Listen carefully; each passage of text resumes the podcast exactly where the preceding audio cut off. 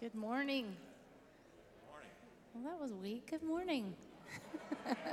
welcome to Cavanaugh. Welcome to the Lord's house. Will you stand with us? Let's begin our worship together.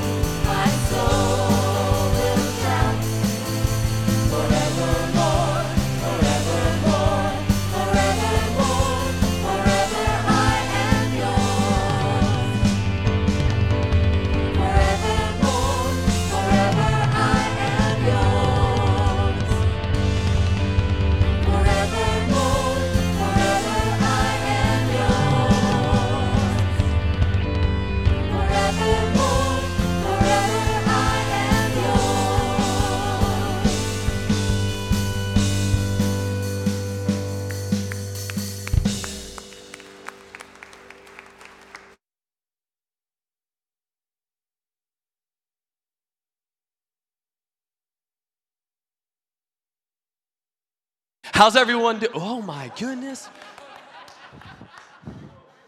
How's everyone doing today? Good, good. It's great to see you guys this uh, this weekend. Glad that you're here. Did everyone have a good Christmas? It was an awesome Christmas weekend, and I hope you had an awesome time with you and your family um, and celebrating uh, all that we have to celebrate and our Savior coming um, and that hope, hope is alive today. Amen? Amen. Well, again, it's great to have you guys. If you're a guest, I want to welcome you here this morning. Um, I don't know if you saw, but there are some really cool signs out in our lobby. Uh, on this side, there's a welcome guest. If you are a guest, first time ever being at Cavanaugh, or you've been here for a few weeks and we haven't been able to connect with you yet, we would love to. Um, so if you will, right after service, just make your way right out this door, and we'd love to say hello and, and share with you a little bit about our church. Um, if you have if you have been coming here for a while and want to know more about our church um, and maybe what we do here and ministries that you can get involved with, or maybe even more about like how can I advance and take those next steps in my faith, there's an information or got questions booth right out here. We'd love to connect with you there as well. All right, great to see you guys today. And again, I'm so thankful for you guys to be here. I'm ready to see what God has in store for us today. So I invite you all to stand, and we're going to ask God's anointing on our services today. Let's pray. Lord, I love you. And again, I'm so thankful that you've brought us all back together, God.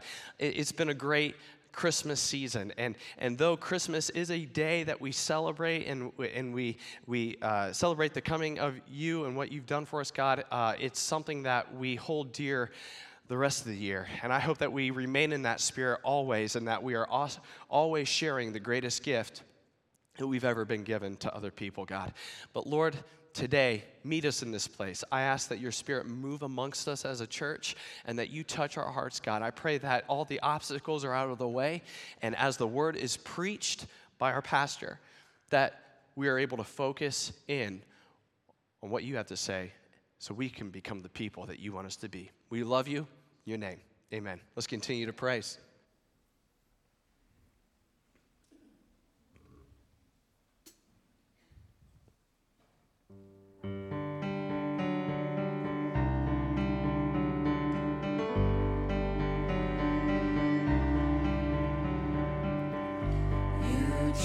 The humble, raise them high.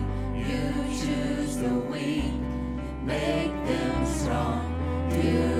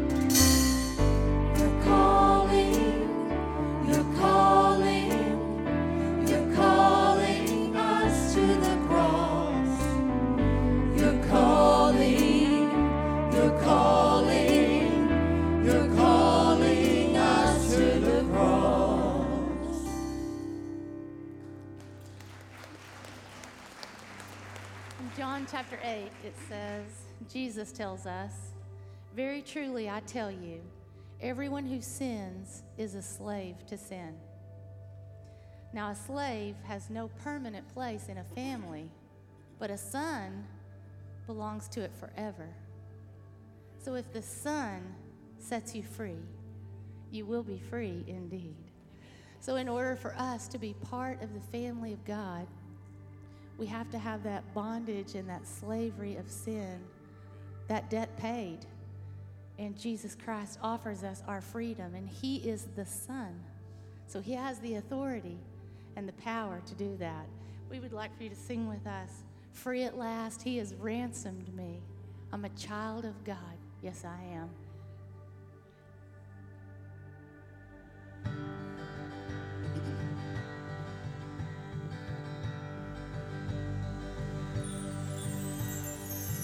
Who am I that the highest king would welcome me? I was lost, but he brought me in. Oh, his love for me. Oh, his love for me. Who the sun sets free, oh, it's free indeed. I'm a child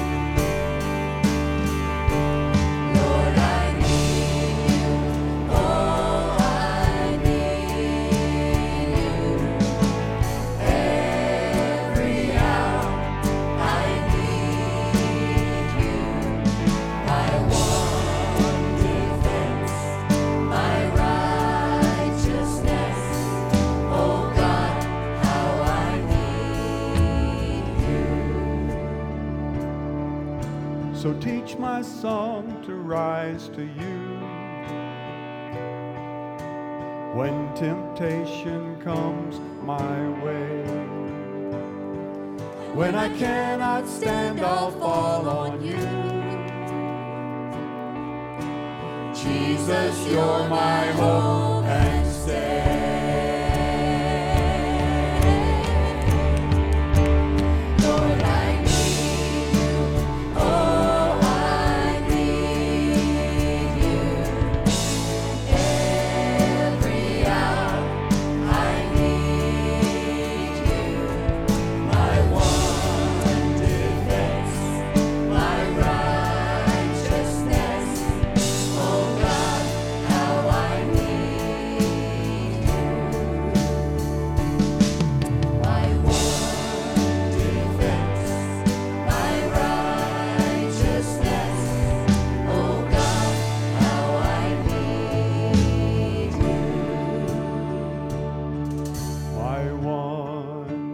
defense, my righteousness. Oh God, how I need you.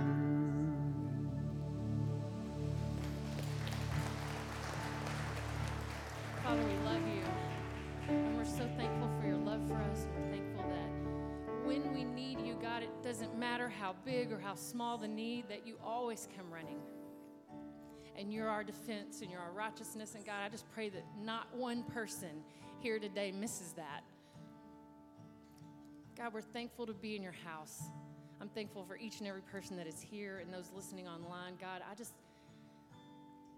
I pray that for every person that has come here with a need, God, that you would just pour into their heart, that they would that they would do whatever they have to do to let you do what you do. As we come to the end of 2021, God, I just I'm thankful for new beginnings. I'm thankful for the reminder that we can call on you for anything. And I pray that we would. And I pray that that would just show in the way we live our lives, that we lean on you every day for all that we need. God, I pray that you continue to work in this service and, and change lives the way that only you can. In Jesus' name I pray.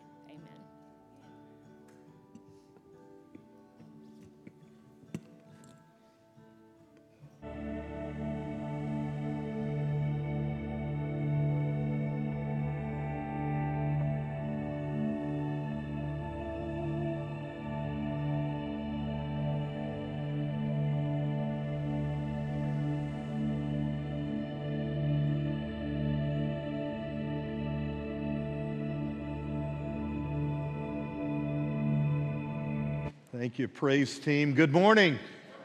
Glad you're here. Give the praise team a big hand. They did a great job, as always. I'm glad to be back in here for the second Sunday, right? This is just place has a good feel to it, and uh, and it's good because you're here, but it's better because the Spirit of God is here. And it's my prayer that God's Spirit would speak to you in a, in a really mighty way. Hey, did you have a good Christmas? Gary, did you have a good Christmas? Did you get everything you wanted? Yeah, there you go. But uh, you know, I, I told Angie, I said, you know, I still like to give gifts, but I enjoy giving them even more as I get older and just see the response. I got, I got all my kids here today. Give my kids a big hand. They're, they're back. Callie, Callie got up before breakfast and drove in from Waco, and she made it right on time. Just she wheeled into the parking lot right when we were starting. So we had a good day yesterday. Um, uh, my little grandbabies are here. They're, they're tearing up We Worship back there. And, uh, and on Friday night, my oldest daughter, Whitney, set everything out for my two grandbabies for Santa to come. Right, in the living room, she, she had this beautiful display of all the gifts laying there, and they were separated. Ella Jane, our three year old granddaughter, and then Archie, the year and a half old grandson. Their, their gifts were all out there. So many beautiful gifts. They were everywhere. And then there was this little bench we had set up that she put up for Santa's cookies and his milk. Because Santa always eats cookies and drinks milk after he delivers the gift. So, yesterday morning, when Christmas morning was here, we, we all went into the living room. The grandkids in their matching pajamas ran in there, and Ella Jane was first. She said, Oh, oh, this is great. Look at all my gifts. Look at all my presents. And Joyce, she went right to this little jewelry box and was just oohing and on over that. And here comes little Archie, the one and a half year old grandson. He didn't even look at the gifts that were up there. He saw that little table where Santa's cookies were. and Santa had left some crumbs and one whole cookie, and Archie went right for the cookies. He just devoured them, picked up the little silver cup that the milk was in, and nothing was in it, and he turned it upside down and he handed it to his mama to go get him some milk. So he could care less about the gifts, he was after the cookies. He's a kid after my own heart, isn't he? I love it. So we had a great Christmas. Did you, with your family, have a great Christmas? You know what? That, that was yesterday. Christmas is over. And Brother Nathan made the statement Christmas is really every day. Every day we need to be celebrating the birth, the life, the ministry, the death, the resurrection of Jesus Christ. That's what this life is about. But the day Christmas was over yesterday. And you know the next big holiday. Now, y'all think about it because people in the first service said Valentine's Day and that's coming up. Did, did, you know the displays in the store have already changed to Valentine's Day? But that's not the one I'm talking about. The one I'm talking about is coming up this week at the end of the week. What is it? New Year's. And so here we are at the end of Christmas, the beginning of a new year, and, and, I, and I'm kind of stuck because I, I, don't want to preach another sermon about Christmas. That was yesterday. I, I don't want to preach about the new year because that's for next Sunday. So, so what do we talk about today? This last Sunday of 2021. Well, I thought, well, let's just talk about end of year stuff. Because here's what I'm going to do this week. I do it every single year. At the end of one year, before the beginning of the next year, I will sit down and have some deep thoughts. Contemplative thinking, I call it. And I will review this past year. And I'll write down some notes. Well, you know what? I, did this, I did that, but this didn't work, and that didn't work. What areas of my life do I need to work more on this next year than, than I did last year? And so I'm giving some deep thought to what happened this past year. Do, do, just by chance, did anybody? Jason, you're my man. If you don't do that, you need to be doing that because you know what? You made some mistakes this past year. You don't need to repeat those mistakes this new year. So give some deep thought to what went on this previous year. End of year stuff, clean up stuff, pick up stuff.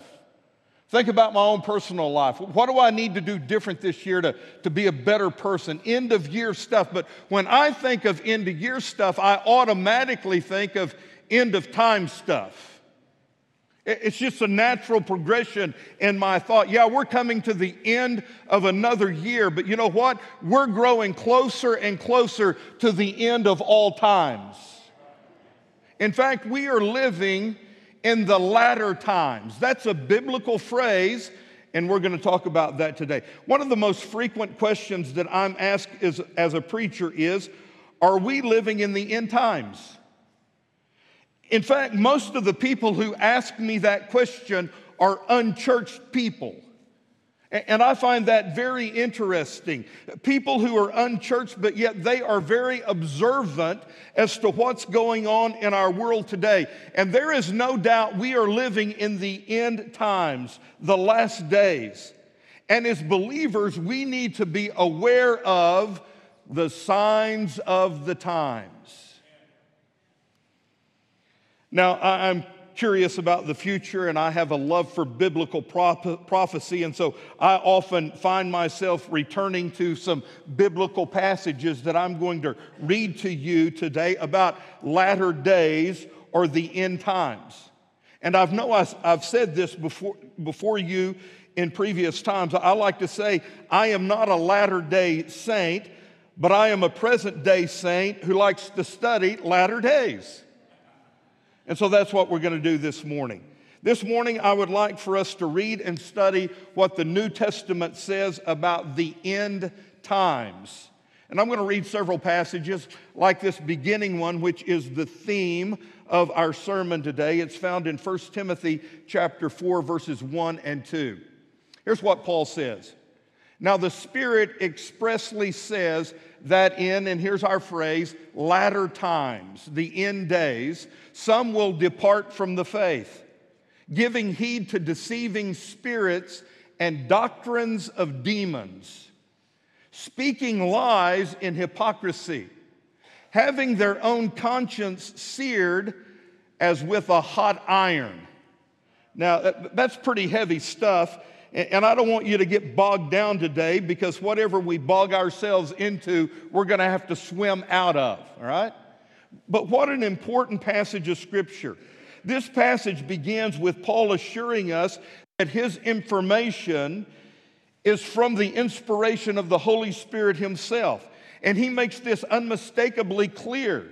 In fact, he said, the Spirit clearly says that in latter times, and that word Spirit is a capital S, talking about the Holy Spirit. The Spirit clearly says that in latter times, and there's that phrase, latter times. That phrase occurs frequently in the New Testament, and it indicates the days preceding the second coming of Jesus Christ. In fact, it is found five times in the New Testament and in all of these passages, it gives us various signs of the times or predictions or clues as to the return of Jesus Christ. So let me surmise by saying this. When you come across that phrase in latter days or in latter times or in times, understand that when the Bible says that, it's about to give you a snapshot or a portrait of what the world is going to look like just before Jesus comes back. Let's look at a few of these examples. Peter says this in 2 Peter chapter 3 verse 3.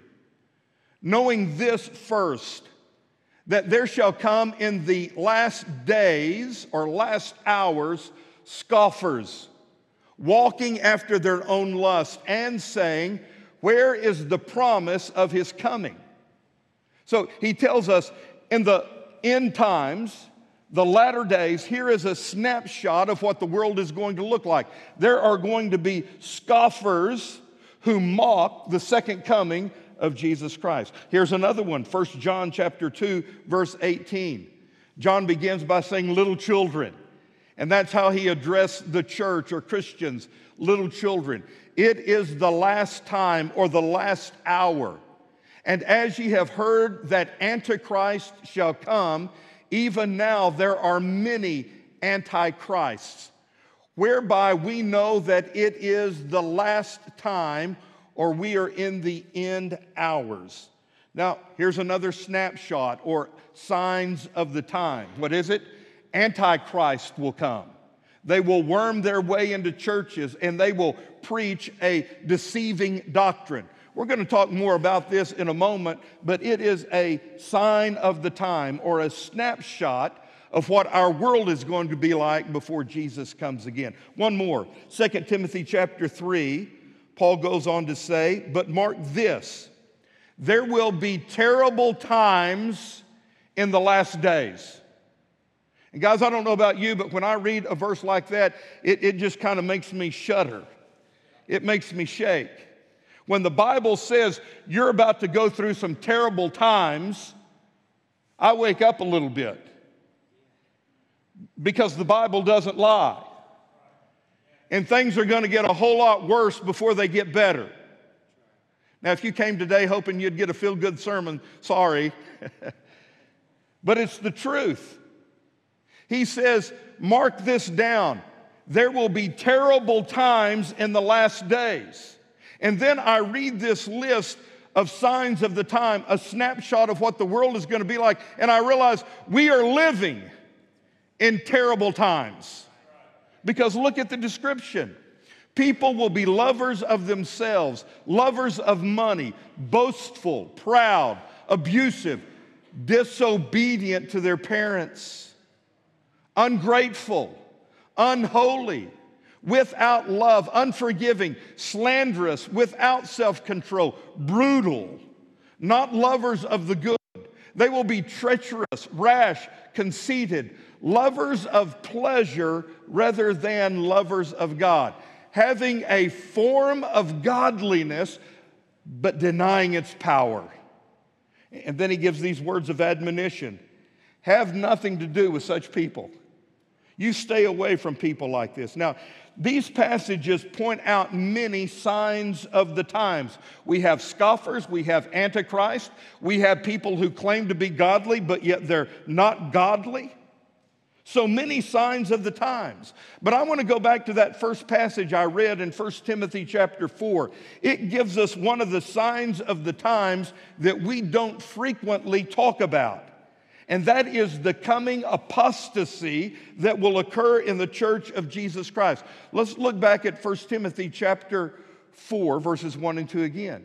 here's what he said. Now, the Spirit expressly says that in the latter times, some will depart from the faith. And there it is. What are they doing? They are departing from the faith. That word depart in other translations is found abandon. They will abandon the faith.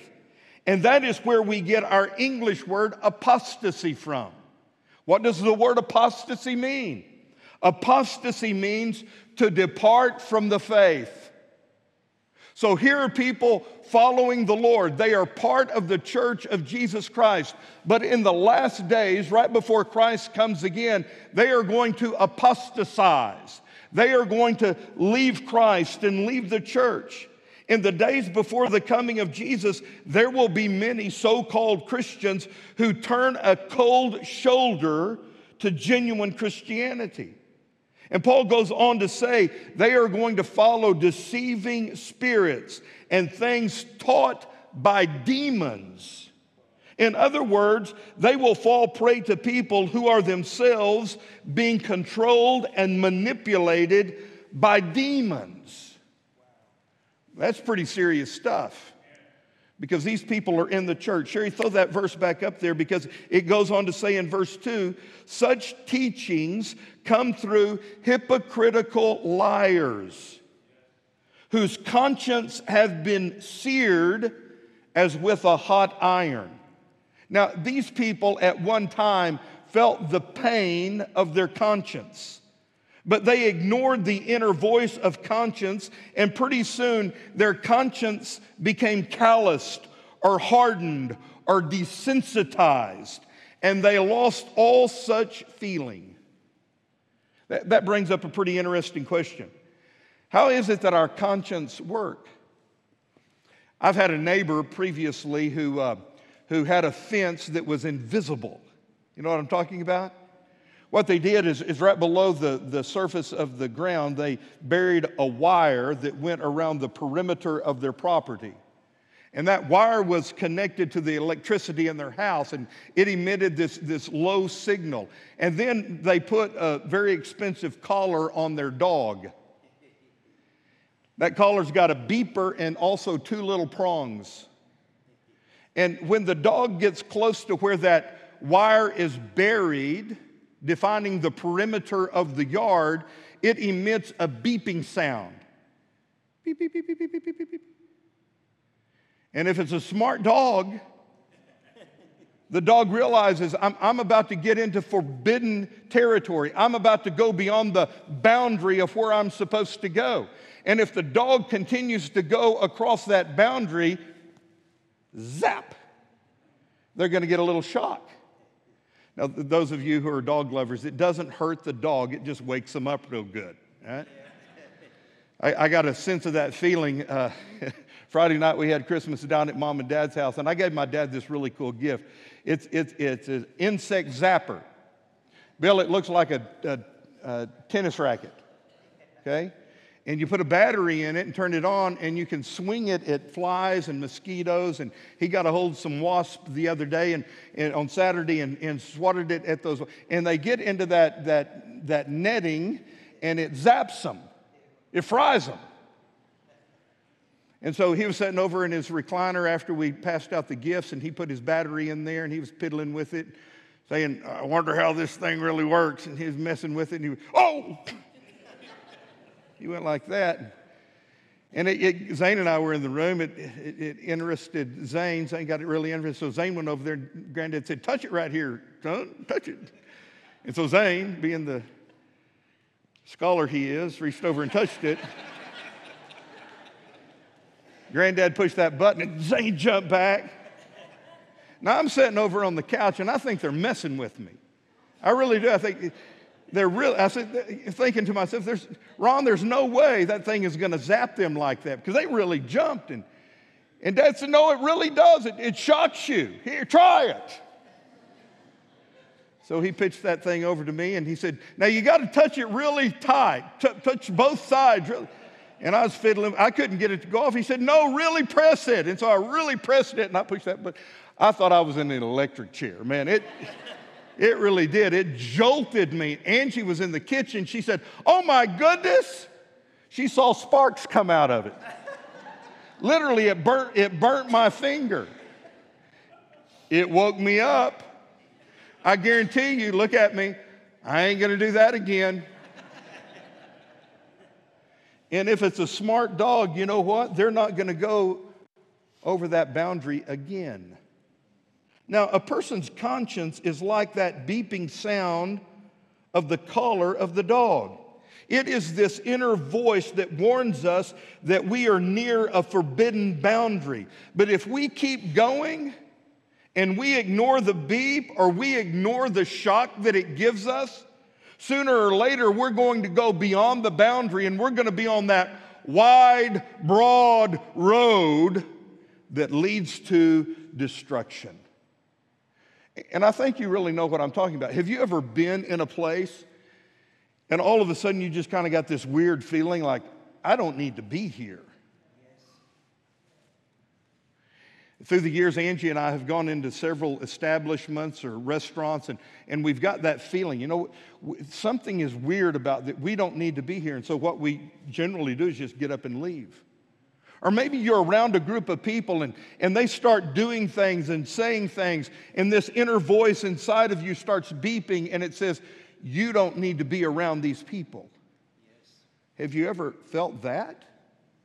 Or, or maybe you're watching TV and you get on a certain channel and something comes on that screen in your living room, and that voice says, You don't need to linger on that channel. Or you're surfing the web on Facebook or Instagram or TikTok. And all of a sudden, there it is. And the voice says, Go on, kid, get away from that. Y'all do know what I'm talking about, don't you? Here's the deal if, if we don't, if we ignore the beeping of our conscience, after a while, you can't hear the beep anymore. And you can't feel the little jolts of warning. And we become seared and calloused and desensitized.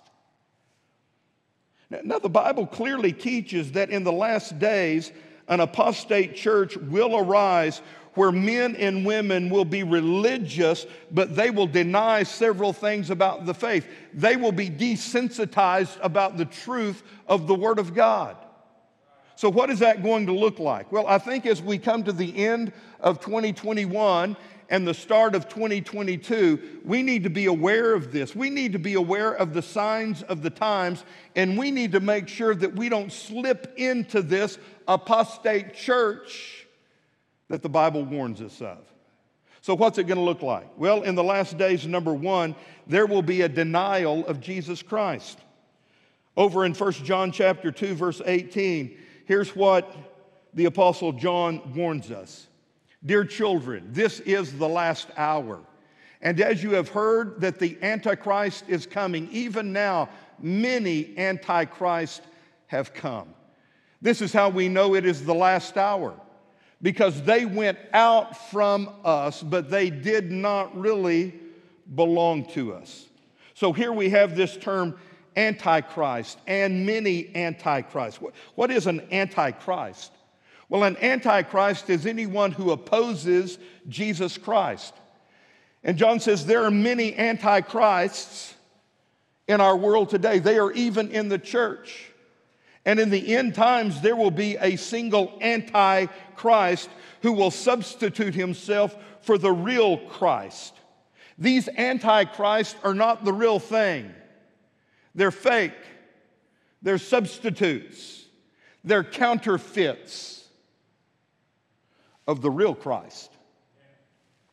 Now, every once in a while, you'll see on TV where there's been this, this new emergence of counterfeit money that's being passed around. Uh, have you ever, Ron, you know about counterfeit money. Pe- people pass counterfeit money out all the time. Usually it's, it's passed by people who are unaware, consumers unaware that they actually have counterfeit money. They, they don't know they're passing out counterfeit money. That, that's why when you go to a store and you pay for cash, pay with cash, sometimes the, the, the person taking the money will, will hold that money up to the light. I just think they're, they're messing with me, but they say that you can actually see things embedded in that five or 10 or 20 or $100 bill. It, it's there to prove that it's the real thing. But it's hard to tell something that is counterfeit. Sometimes you have to be an expert to know the difference between the real thing and the counterfeit. The warnings against antichrists are warnings against counterfeit teachers and the beliefs that they are passing out among the unsuspecting. They will come into a church and they will say things that, you know what, it looks like the real Jesus and it sounds like the real Jesus, but they put little twists on it and it's not the real Jesus that they're talking about. Perhaps you saw the pathetic documentary by PBS put together a couple of years ago that purported to trace Christianity all the way back to its roots. They, they based that entire documentary on the scholarship of liberal theologians totally ignoring the, the brilliant world of evangelical conservative scholarship. And the end result of that documentary is that they tried to strip Jesus of his true identity and present him as merely a grand teacher who got himself crucified and never really rose from the dead. You know what they're doing? They are denying Jesus. And this is nothing new. In John's day, they were doing the same thing. There were people coming into the church denying the reality of Jesus. Some would say, oh, he's fully God, but he's not fully man, or he's fully man, but not all God. No, Jesus is both all God, all man. And Jesus is the only way that you can be saved. Today, how this is taught, this incorrect doctrine about the deity of Jesus, is this way. People will say, you know what? God is a God of grace and God is a God of love, and God doesn't want anybody to go to hell. God is inclusive. He's all inclusive. And that, that's your warning light right there. That's a little beeper going off. God is so inclusive, He's going to make sure that nobody goes to hell. That's why there are so many ways you can get to heaven. So many ways you can get to heaven. You just pick one of these ways and you can get to heaven because God is so inclusive. No. No. No. That's not the truth. There are not many ways to heaven, there's only one way to get to heaven. And even though God is inclusive, yes, He is, for God so loved the world. God is inclusive in that He wants everyone to be saved. Christianity is very exclusive because it make, takes a choice on your part. You have to believe. Jesus said there's only one way to get to the Father, and that is through me. I am the way, the truth, and the life. no one is going to get to the Father except they come through me. And anything that says there are many ways, any teaching that says there are many ways to heaven, is a false teaching. And it's stripping Jesus of his deity. That is going to be taught before Jesus comes. And you know what? All you have to do is open your ears and look out your eyes. It's being taught everywhere today. That's being taught in a lot of churches today. Number two, right before Jesus comes back, there will be a denial of his return. Remember what Peter said back over in 2 Peter chapter 3? He said, First of all, you must understand that in the last days, scoffers will come, scoffing and following their own evil desires. They will say, Where is this coming he promised? Ever since our fathers died, everything just keeps going on as it has since the beginning of creation. So, where is he? They deny the second coming of Jesus. Now, none of us in this room would deny the second coming of Jesus, would we? I mean, let, let me just ask you, and I want a response here. Do you believe Jesus is coming again? Yes. Do you believe he could come today? Yes. we do. We may not say this. Where is this coming? But let me tell you, we live our life without thought of the second coming of Jesus Christ. When was the last time you had the conscious thought, you know what? Jesus could come back today? When was the last time you looked up in the sky and said, you know what? That sky could bust open right now and Jesus could come back? Now, I'm not trying to be offensive to you or make you mad or talk down to you, but the, probably the last time you thought about that is a couple of months ago when I preached on it. We just don't have those thoughts in our day and time. And oh, how things have changed. Because, Jason, I hate to use this phrase. Back when I was a kid, you, you know you've turned in your, to your parents when you say that. Back when I was a kid, but really just a few years ago, when I was a kid, people talked about it all the time. One out of every four sermons I heard preached was on the second coming of Jesus. Just about every time I went to Sunday school, my Sunday school teacher talked about the second coming of Jesus. I heard about it at home. I heard about it at church. People in public were talking about the second coming of Jesus. People were predicting, when is he coming again? And I can remember as a little kid driving around Midland, Texas in our 63 Chevy Impala that had the big back dash with the big, huge back window, and I was laying on the back dash. We could do that back then. Totally legal. I can remember just as a little kid looking up at the skies going through, and you know, in Midland, Texas, there are no trees to block your view. So I could just see that big West Texas sky, and I, I saw those clouds. And I remember as a kid, five, six, seven years old, thinking to myself, I wonder if he's going to bust through that cloud I wonder if he's coming today. And you might just say, well, preacher, you're weird.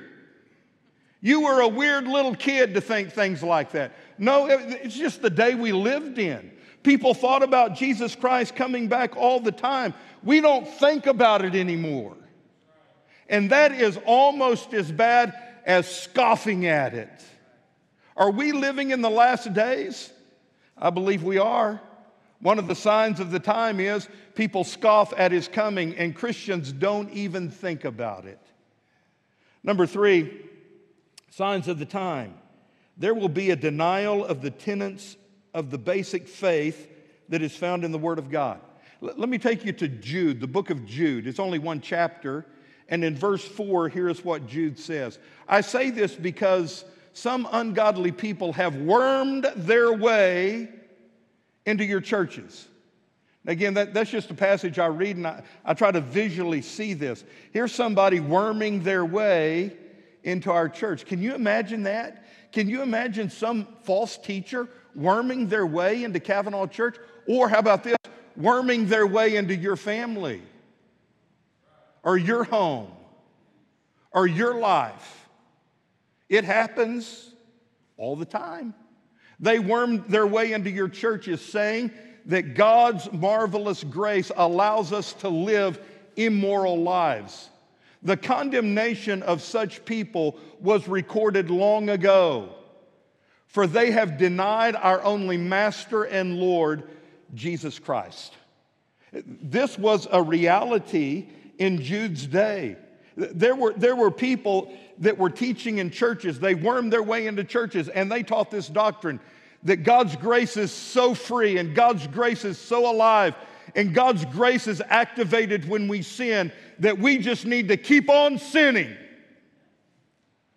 to allow God's grace to come into its fullest experience. Literally, they taught that.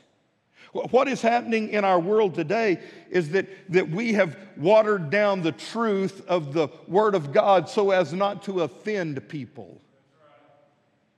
And so someone will come into a church and, and they'll start watering the Word of God down or twisting the Word of God.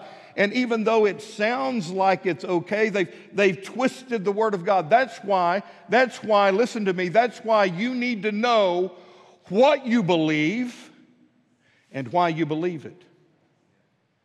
And if you're counting on me to do that for you, and, and you're counting on knowing the Word of God just by coming in here on Sunday mornings, you're going to be malnourished in your spiritual life. No, you need to know what you believe from the Word of God and why you believe it so that when someone worms their way into your life, your family, or this church, you'll know if they're speaking the truth or if they're counterfeit. And then finally, that leads us to number four. In the last days, there will be a denial of holiness. I'm almost done, but I need to know is anybody still? Are, are we together here? A denial of holiness. Again, a couple of passages. Luke chapter 17, Jesus talks about this. He says, just as it was in the days of Noah. Y'all remember what it was like in the days of Noah? So will it be in the days of the Son of Man. That is, so will it be when Jesus Christ comes again. People will be eating, they'll be drinking, they'll be marrying, they'll be given in marriage up until the day Noah entered the ark. Then the flood came and destroyed them all. Why did the flood come? because people were living unholy lives. They were living sinful lives. They were apart and away from God. And so God destroyed them because of their evilness. God looked for somebody that was holy, and He only found one man, and that was Brother Noah. It was the same in the days of Lot. People were eating, drinking, they were buying, selling, planting, they were building. But the day Lot left Sodom, fire and brimstone rained down from heaven and destroyed all of them. And again, why did that happen? Because the city of Sodom was filled with evil, perverse, wicked, sinful people. Remember, the angels went to Abraham, and Abraham tried to bargain with the angel and said, Hey, if there's, if there's 40 people, will you spare Lot? If there's 30, 20, 10, 5. Couldn't even find 10 righteous people. There, there was only one righteous man there, and that was Lot. Right before Jesus comes back, this world is going to be wicked. It's going to be terrible. How terrible? Well, that passage in 2 Timothy chapter 3 says, But mark this, there will be terrible times in the last days.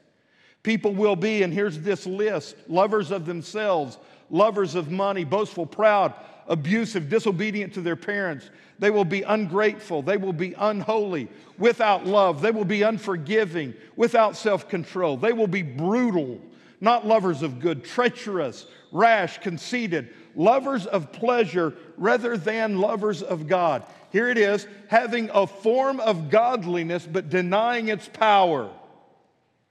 You stay away from people like that. And just as the Bible predicted, people today are becoming more and more religious and less and less godly. They have a spiritual appetite, but little hunger for Jesus. And I hope you take what I'm about to say in the context I'm saying it in. And if they do by chance go into a church in the United States of America, when they walk into an average church on an average Sunday, the chances of them hearing the pure gospel of Jesus Christ is remarkably low. And look at me, church. I'm not saying that to badmouth any other church or any denomination. I'm not doing that. I know this is the fact because I have read the statistics and I know it is true. All over the world, there are vast portions of Christianity that no longer guard and love the pure faith of Jesus Christ. And the Bible teaches us that at almost any time, Jesus Christ could come in the clouds to rapture the church because we're living in these end times. True believers are going to be caught up with him to go into heaven, but the old apostate church will be left behind and it will be taken over by the Antichrist. So, what can we do about it? Well, I, I think our greatest responsibility in 2022 is to keep our hearts close to Jesus Christ. So, when you have this week where you contemplate the end of last year and the beginning of this new year, you, need to think about your responsibility to stay close to Jesus. As I said a while ago, you, you need to know what you believe and why you believe it. And so, as we start 2022, there are a few things you need to be doing. And the first thing you need to be doing is you need to be reading every day the Word of God. So, how many of y'all are on Facebook occasionally? I think most older people are on Facebook. I know my dad's on it. Have you ever read posts my dad makes on Facebook? Be careful when you see Will Harmon. Make sure it's him and not me, or me and not him. Dad made a post this past week and, and said, Well, I've, I've done it again. I've, I've, I've completed another year of reading through the Bible. Anybody see that? He's told me this story a dozen times. He started reading through the Bible in 1962. And every year since 1962, my dad has read through the Bible in a year. And the reason he started doing it in 1962 is because his preacher and mine, I was one year old when this happened, Brother Zellers got up on one Sunday morning at the start of 1962 and he challenged the congregation read it through in 62. Didn't he, Dad? Read it through in 62. Now, my dad had grown up in, in church. If you listen to some of his stories when he was a kid, you would think that he never stepped into a church. Because my dad was one wild child growing up. But he had never read through the Bible until 1962, and he took that challenge from Brother Zellers, and every year since then, he's read through the Bible. That's my challenge for you, church. Read it through in 22.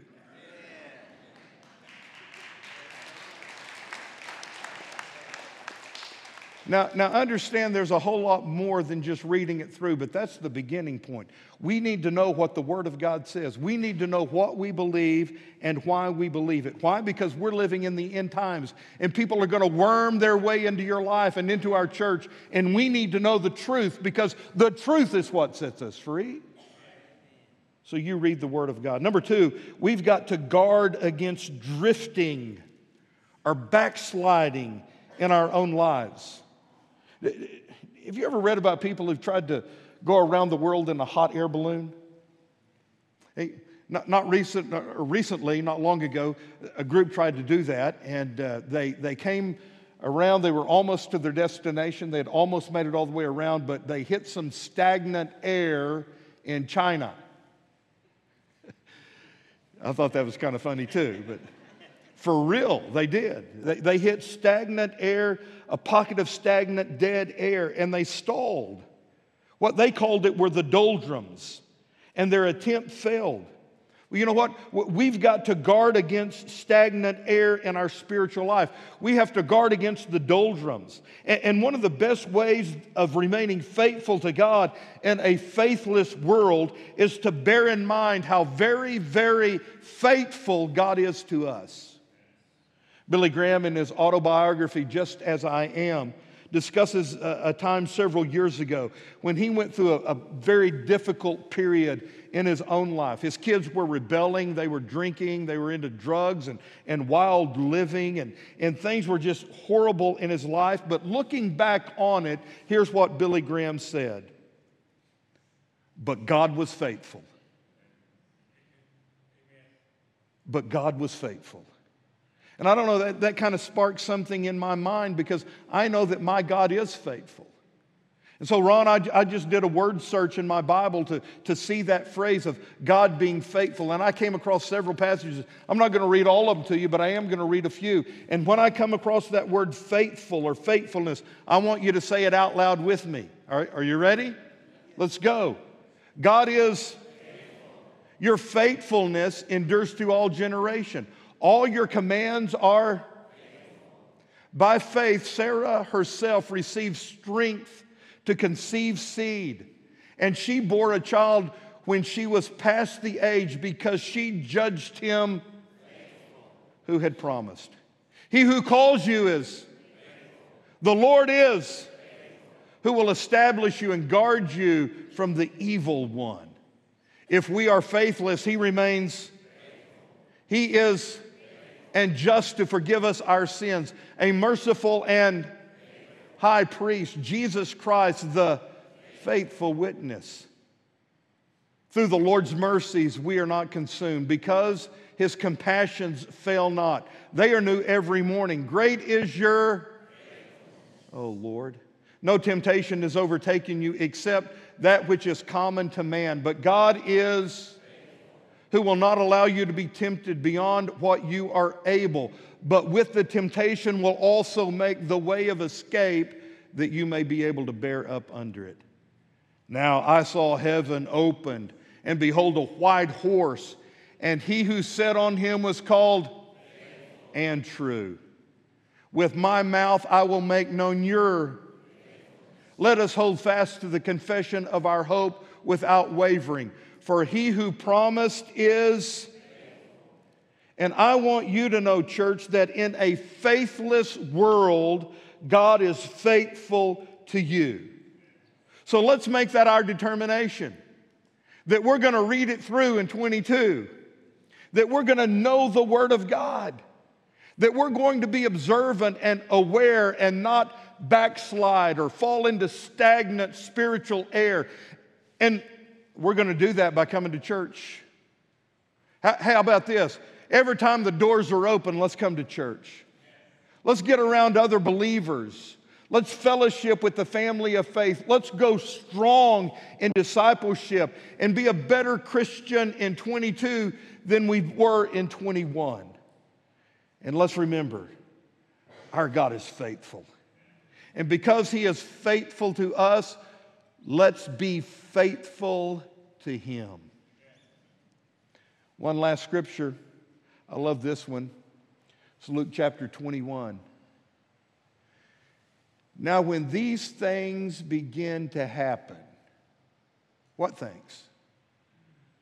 Well, the scoffers, the antichrists, those who have a form of godliness but deny its power, those who act like they're living a holy life, but in reality are not, and trying to drag you down into their cesspool of sin.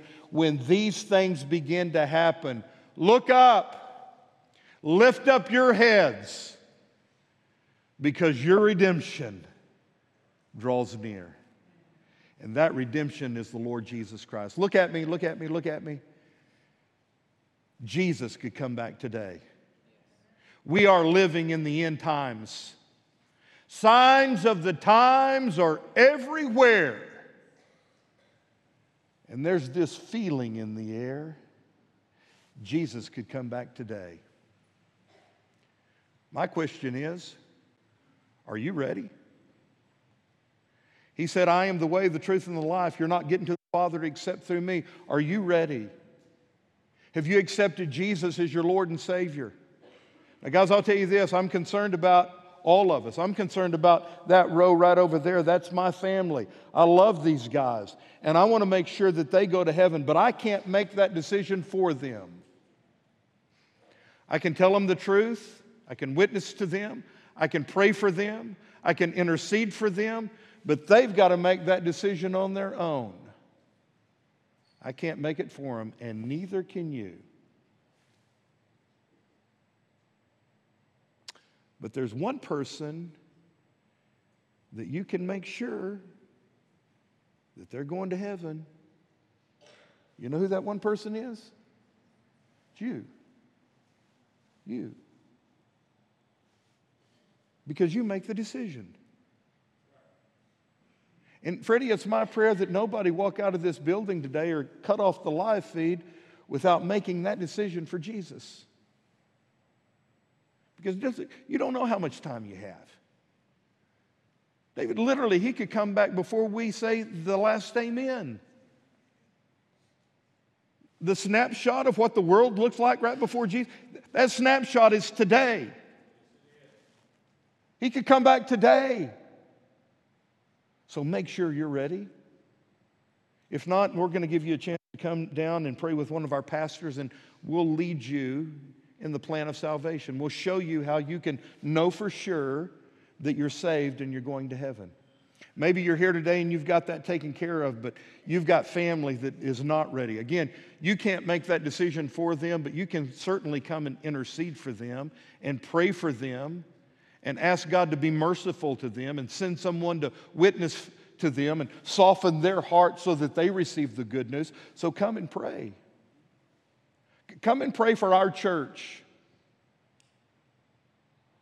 That we don't allow people to worm their way into the Cavanaugh church and preach a diluted gospel.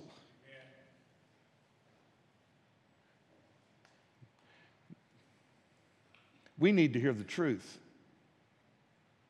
because it's the truth that sets us free. Heavenly Father, I pray right now in Jesus' name that you through your Holy Spirit would work in our lives. Lord, there, there are people who need to come and pray today. Some need to come and accept Jesus as their Lord and Savior. Others need to come and pray for family members who are not right with you. Lord, the rest of us, we need to come and pray for Cavanaugh Church that we would be a, a light in a darkened world so that people could see Jesus and be set free from their sins. Lord, help us to open up our eyes to the signs of the times. Help us to realize that you could come back any moment, and we need to be living our life in a way that glorifies you. So, Lord, if anyone needs to come and pray today, help them to come. Give them the courage to step out. For those watching online, I pray that they would do the same thing, kneel wherever they are, and get right with you. We ask this in Jesus' name. Amen. I'm going to ask that you stand with heads bowed and eyes closed. We don't have our altars in yet, but you can still come forward if you'd like and pray here at the front. Others will come and pray with you, but you need to step out. You need to come. If Jesus is calling, would you come?